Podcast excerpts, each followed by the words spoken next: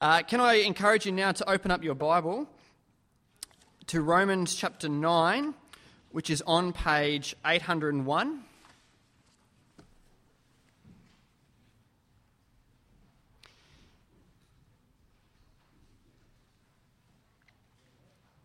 Is it light enough for everyone to see? Do we need more lights on? Great, thanks, Nick. Romans 9 on page 801, and we'll look from verse 6. It is not as though God's word has failed, for not all who are descended from Israel are Israel, nor because they are his descendants are they all Abraham's children. On the contrary, it is through Isaac that your offspring will be reckoned. In other words, it is not the natural children who are God's children but it is the children of the promise who are regarded as Abraham's offspring. For this was how the promise was stated At the appointed time I will return, and Sarah will have a son. Not only that, but Rebekah's children had one, and the same father, our father Isaac.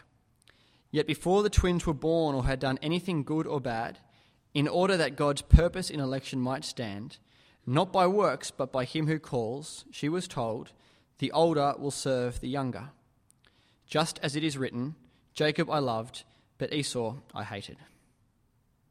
Des is going to come now and explain the word of the Lord to us.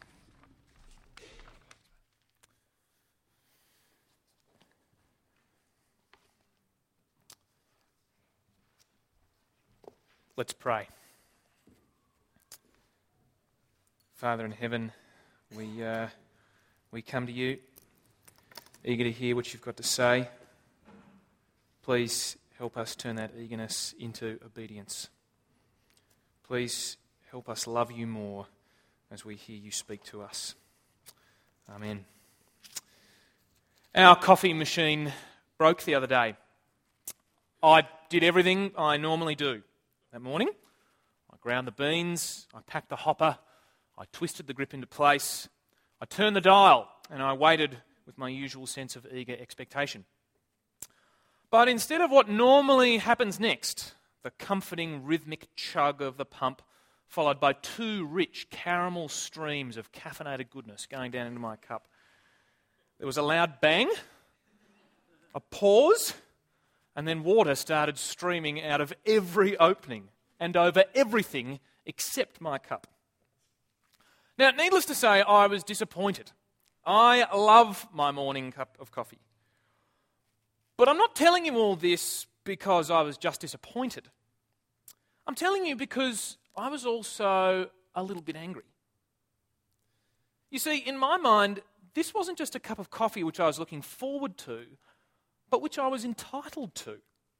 Although we'd only had the machine for six months, and I'd always quite happily had instant in the past, maybe occasionally plunger for a treat, somehow this part of my morning routine had now become my right. The coffee machine hadn't just disappointed me, it had cheated me. And it got me to thinking about where else I feel that same sense of entitlement to things. Very often, things which, when I actually step back a foot, I actually realize I have no right to whatsoever. I mean, of course, I could multiply minor examples like this. The irritation at the aeroplane that doesn't have the little screens in the back of the seats, rather than having to share the big one with the terrible documentary. Or as I sit fuming in my car at the red lights, the increasing conviction coming over me that it knows I'm in a rush and it's just doing it to spite me. I mean, of course I could say that. But I think it also goes deeper. So I go to university and I just expect that I'll get that good job. But then I get ill and I miss my final exam, and the deadline passes for registration, and someone else gets that job. Or I do and say all the right things to that guy or that girl, and yet they choose someone other than me. I feel disappointed, of course. But if I'm honest, don't I also feel just that little bit cheated?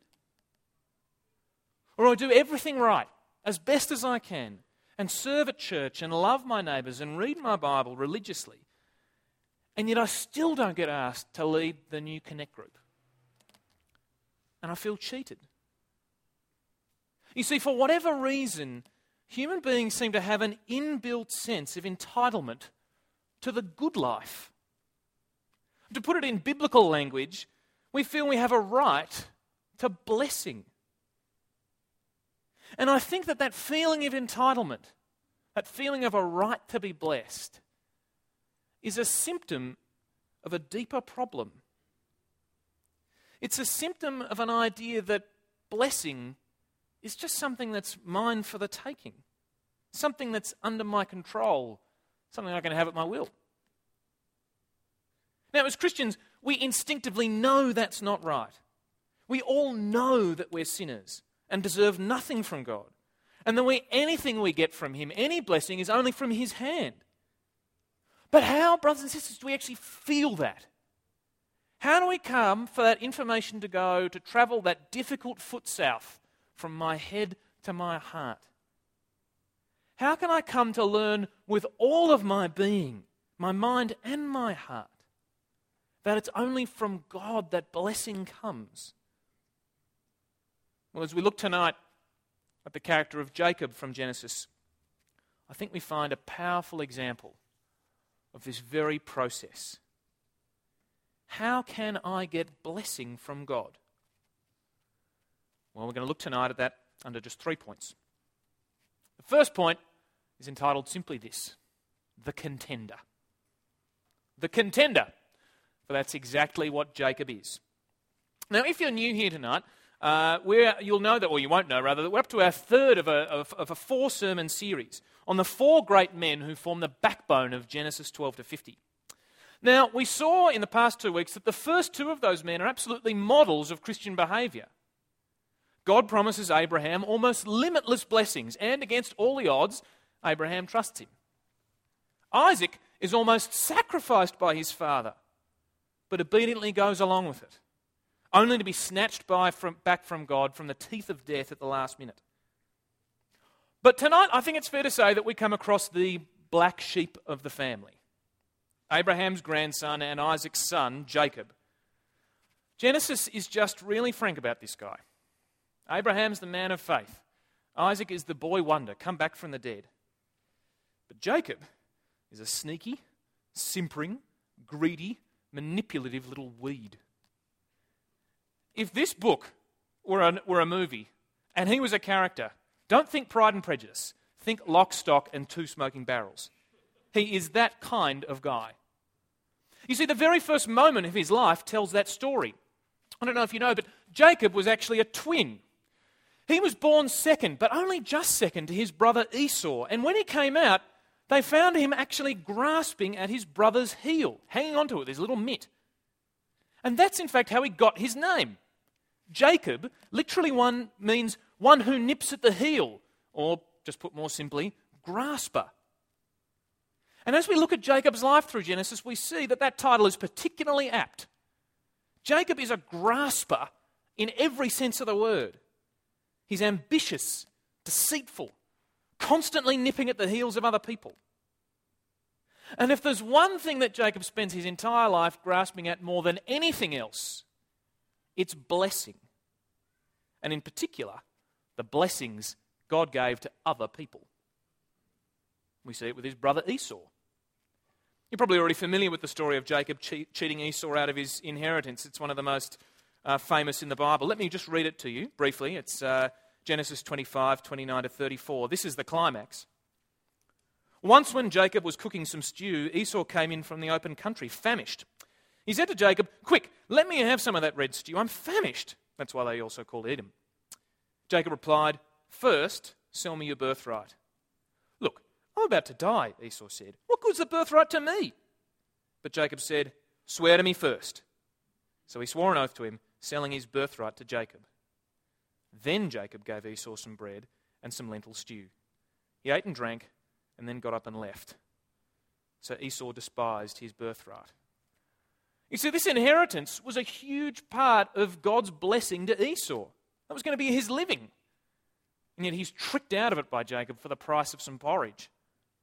It's pretty clear that in the craftiness and the grasping stakes, Esau is just no match for Jacob. But we also see it with his own father, Isaac.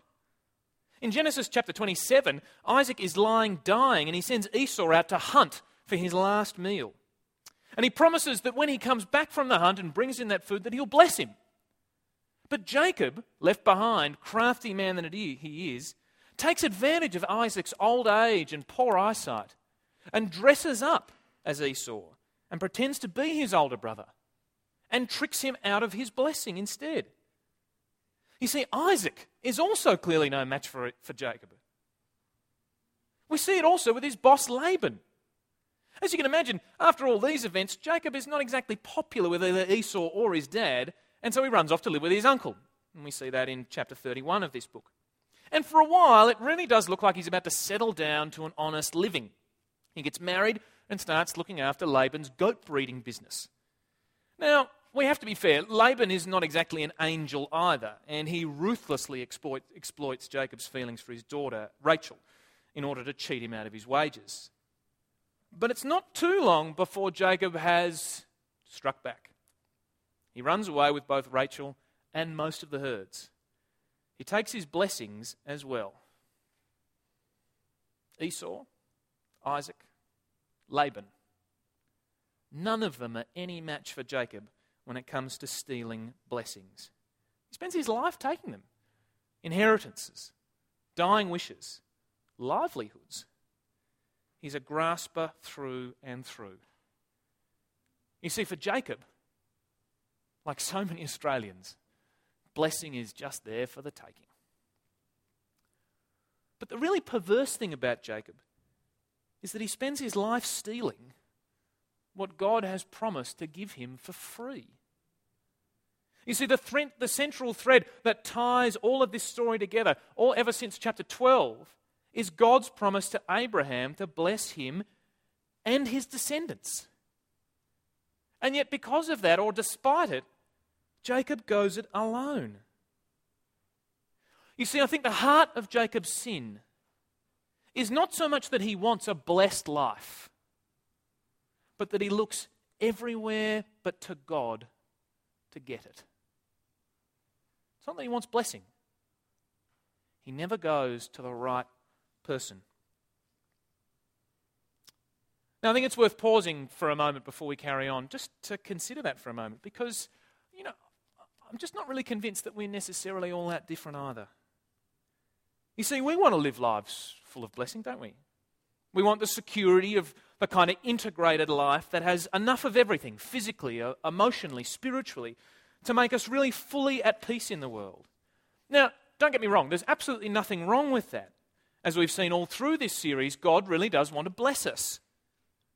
But I think where we go wrong is by seeking blessing in the wrong places.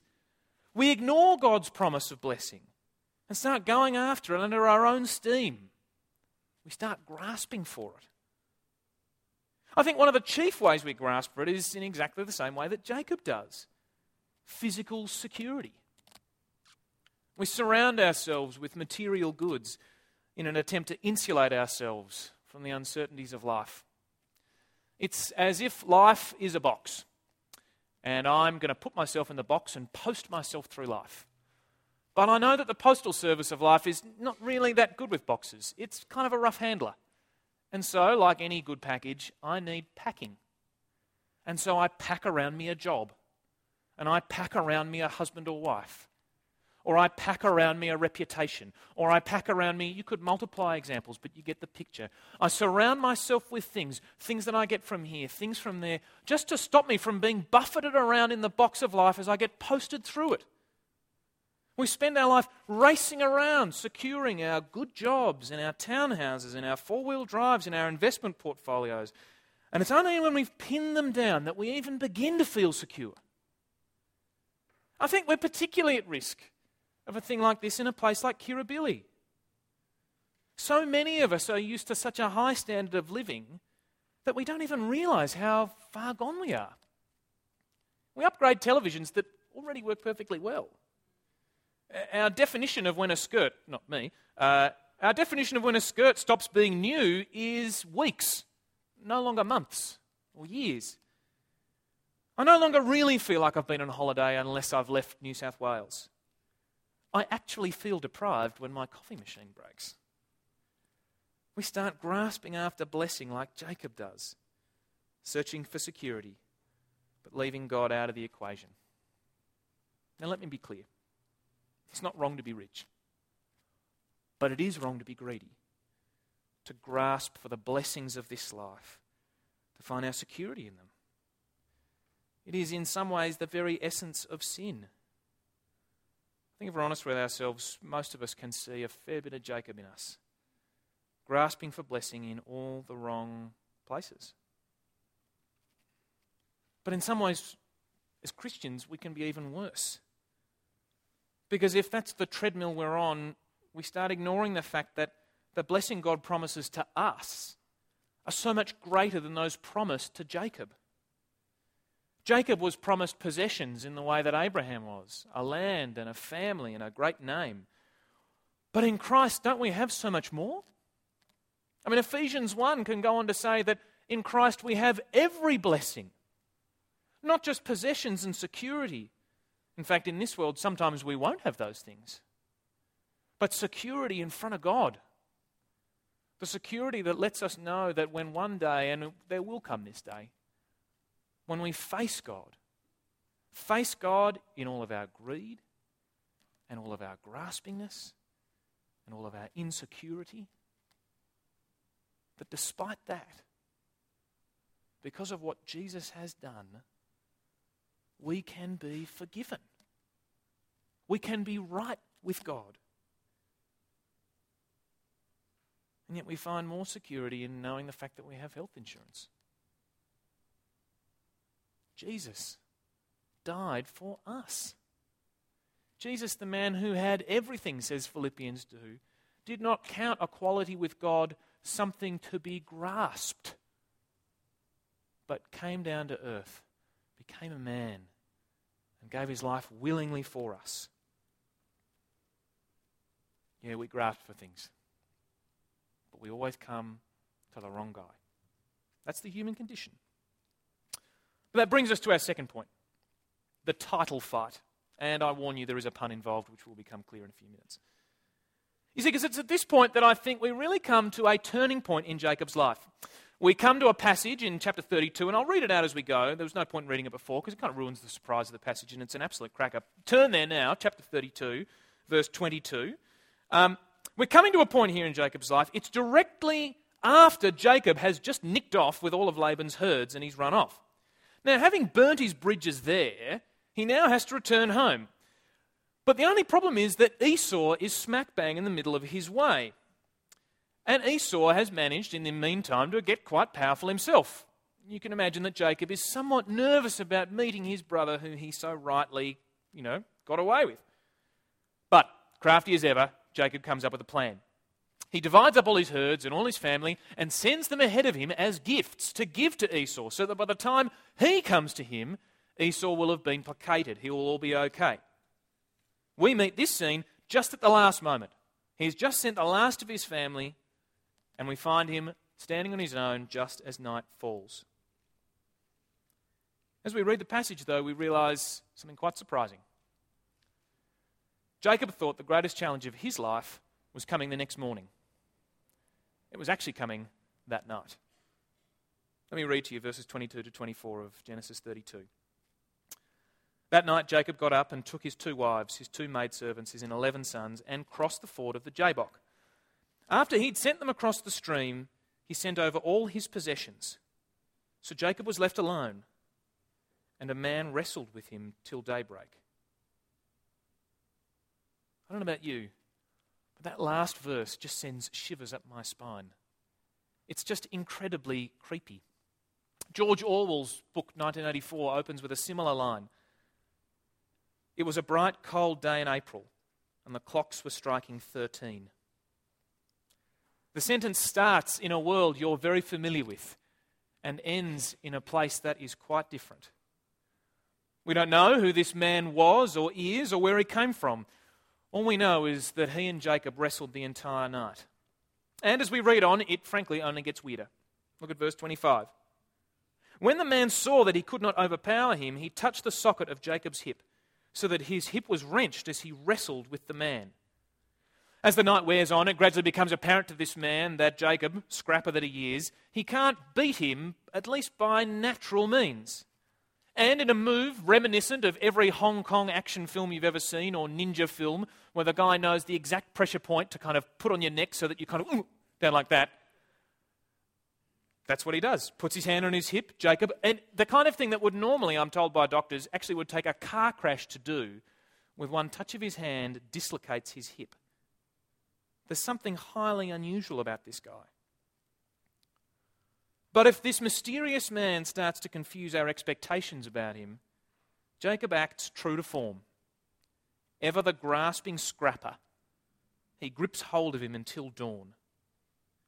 And the reason why, if we've learned our lesson from Genesis beforehand, isn't hard to guess. Look at verse 26. Then the man said, Let me go, for it's daybreak. But Jacob replied, I will not let you go unless you bless me. Jacob, surprise, surprise, is grasping quite literally for a blessing. But it's here that the scene becomes really seriously weird. Because having fought through the night, the two men now finally introduce themselves. Look in verse 27. The man asked him, What's your name? Jacob, he answered. Then the man said, Your name will no longer be Jacob, but Israel because you've struggled with God and with men and have overcome.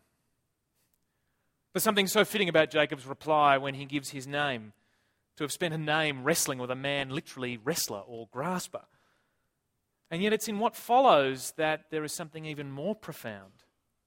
Rather than give his own name, the man renames Jacob Israel.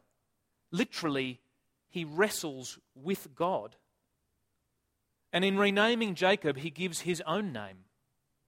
Jacob has wrestled with the creator of the universe. Reminds me of the story of three boys in America uh, some years back riding on a bus. They were in a pretty kind of playful mood, really. And they walked on, and it was a fairly empty bus, and they, they saw a guy very casually dressed in a tracksuit and a beanie up the back. And they thought they'd have some fun with him. So they started making jokes at his expense, seeing if they could get a rise out of him. He said nothing. Thinking, well, we can push this a bit further, they started to directly taunt him and tease him. Still, he said nothing. Upping the ante even further, they began to shout and scream at him, challenging him. But he did nothing. The bell rang, the bus stopped, and the guy stood up to get off. Turns out he was a fraction bigger than they had at first anticipated. And as he stood up, he walked past in his tracksuit and beanie and, without a word, handed them his business card. Got off the bus and walked off. I looked down at it. Just four words Joe Louis, professional boxer. For those of you who know your history, you'll know that these three boys picked a fight with the man who would go on to be the world heavyweight boxing champion of the world 11 times running. They had been in the presence of greatness, and they hadn't even known it. And in the same way, Jacob gets a nasty surprise. His wrestle really is literally a title fight. He enters it with one name, but leaves it with another. You wrestled with God, Israel. You see, Jacob finally comes to the right person for a blessing, but he comes for it in the wrong way, trying to wrestle it from him. And again, I'm not sure that we sometimes don't try and do exactly the same thing. We may recognize that true blessing, true peace only comes from God, but I try and wrestle it from Him in, on my own terms. Now, of course, I don't do it physically, but we can wrestle with Him in other ways, can't we? We bargain with God. We tell Him we'll follow Him, but on my terms. I remember leading an evangelistic Bible study with a girl who, who took precisely this line. She was interested in Jesus and could see the need to follow him, but just could not stomach the doctrine of hell. And so she literally attempted to bargain with God. I will become your disciple so long as I don't have to believe in this. It didn't seem in the least bit unreasonable. It was fine to bargain with God. And in fact, it seemed that she was doing quite a, quite a good deal. You get a brand new disciple in exchange for a minor doctrinal concession. God, I'll follow you, but on my terms. Now, before we start to chuckle at that, uh, especially the Christians among us, we do it as well. I reckon an absolute classic, and I'm just as absolutely guilty as the next person, is the way I read the Bible. I come to the Bible with my sleeves rolled up. I read it, and I look at something that clearly tells me I'm in the wrong. It clearly tells me to do something I don't want to do. Or it tells me to stop doing something that I don't want to stop doing. And yet I will spend hours upon hours reading it and moving it and wrestling with the text to make sure that it says something that I, so that I don't have to change. Does that sound familiar? I'll pour hours into it, wrestling with Him, trying to get out what I want, trying to get it into submission. We want blessing, and we expect it to rise like the sun every morning. And even when we come to God for it, we come to it on our terms, not on His. But the final point is really the resolution of this story. And I wish I'd put it up on the screen because it really, well, actually, maybe I have. It's, it's got the, the question mark, he says, looking around. The winner is question mark. Because the winner of this fight, according to the story, seems a little unclear. Because even though Jacob attacks God, wrestles with him for blessing, well, God gives him that blessing. Look there in verse 29. Jacob said, Please tell me your name. But he replied, Why do you ask my name? Then he blessed him there. What does that mean? Has Jacob actually overpowered God? In fact, in some parts of the story, it seems that way. You look there in verse 25. The man saw that he could not overpower Jacob. You've struggled with God, verse 28, and with man, and overcome. But when we look deeper, we see that it's actually God who wrestles Jacob into submission, not the other way around. You see, when the man is unable to overpower him, it seems to mean unable to overpower him naturally. When he chooses to end the fight, he can do so simply with a touch of his hand. And I think we see some of that when Jacob asks for his blessing. You see, Jacob tenaciously clings on to God, and as we picture the scene, we see him pinning God to the mat, demanding a blessing from him. But when he asks for that blessing, we can't hear the tone of his voice. The Genesis account doesn't give it to us. But another account does in Hosea, hundreds of years later. Let me just read it to you. Hosea chapter 12, verses 3 to 4. Here it's talking about Jacob's descendants, Israel. But it looks back on this event and reads it this way In the womb, Jacob grasped his brother's heel. As a man, he struggled with God. He struggled with the angel and overcame him. He wept and begged for his favor. You see, Jacob doesn't pin God to the ground and demand blessing from him. No, Jacob climbs on for dear life, maimed, crying and begging for blessing. He's like the deranged patient who bursts into the doctor's rooms and holds them up, demanding the drugs. Although it's the patient who's making the threats. As long as the doctor has the drugs, what the patient wants, we all know that he or she has the upper hand. And Jacob seems to realize this. When the fight's over, his view of it is that he's got out by the skin of his teeth. Look there in verse 30. So Jacob called the place Peniel, saying, It's because I saw God face to face, and yet my life was spared.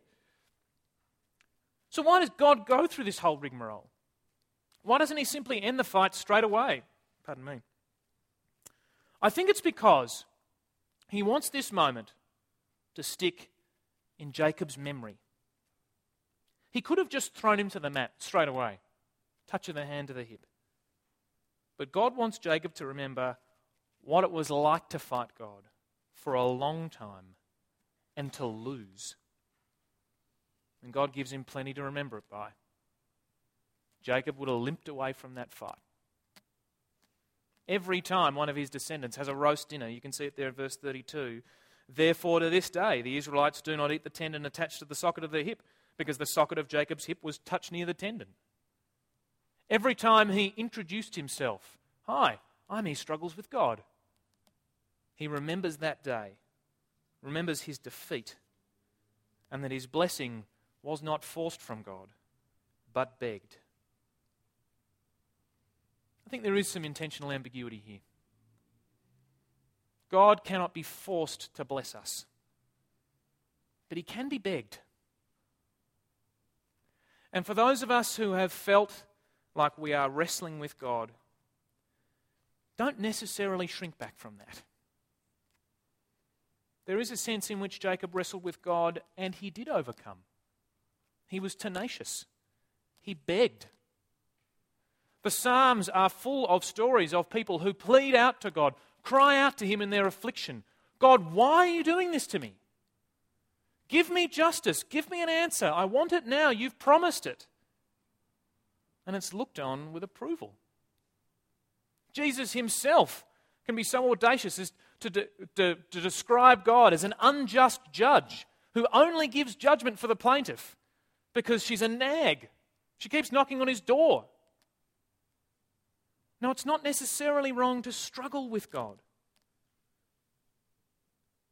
because we cry out to Him in our frustrations, not run away from Him.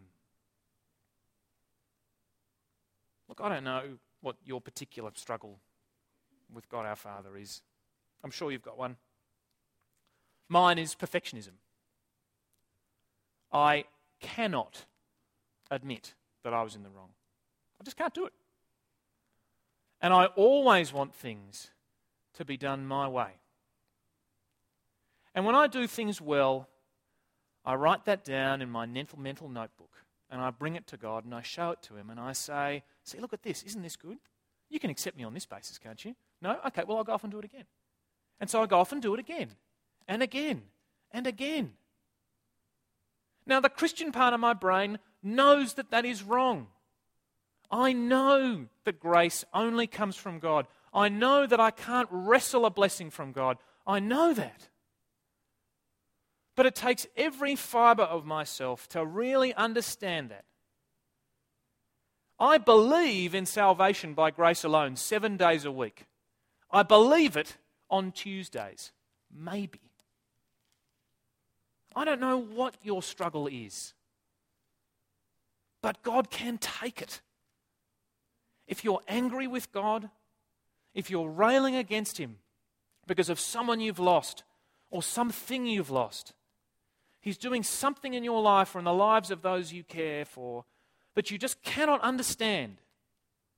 And you think to yourself, well, I can't possibly bring that to him. I must always keep a straight up a lip, or whatever the expression is. I can't possibly bring it to him. I don't want to do it because he's made of glass and he's going to shatter. And if I do anything like that, that's sacrilegious and I'm going to be wrong. No! Jacob struggled with God. I struggle with God. You can. He can take it. You can beg Him for blessing, and He will give it to you. The security of knowing that your salvation is safe and found in Jesus. But it also tells us, doesn't it, that when we see Jacob, a sinner like him, who deserves blessing, not at all, that a guy like him can get it from God, it means that there is nothing you can possibly have done that is so bad that God cannot forgive you. Blessing is yours not for the taking, but for the asking. And if you are here tonight thinking that God is so holy and so unapproachable that he could not possibly accept you on your own merits, you are absolutely dead right. But if you understand that God loves you so much that he sent his only Son, who grasped at nothing, to die for you, to give it to you as a gift, you can have it. And there's nothing you can have done that can stop that. Jacob finally figured it out. He came to the right guy for blessing, and he worked out, after a long struggle, the right way to do it. It's examples like his that we need to follow and think on and reflect on and pray for help to, to follow. But let me pray. Dear God and Father, we, uh, we struggle with you, uh, we wrestle with you, and we do so knowing that you can take it. And yet at the same time, we pray, please help us not to do so presumptively. When we come to you for blessing, help us to beg for it, not to try and seize it. Help us to understand that your grace is sufficient for everything, and that it's you alone to whom we should come for all the blessings you hold out to us in Christ. And we ask all this in his precious name. Amen.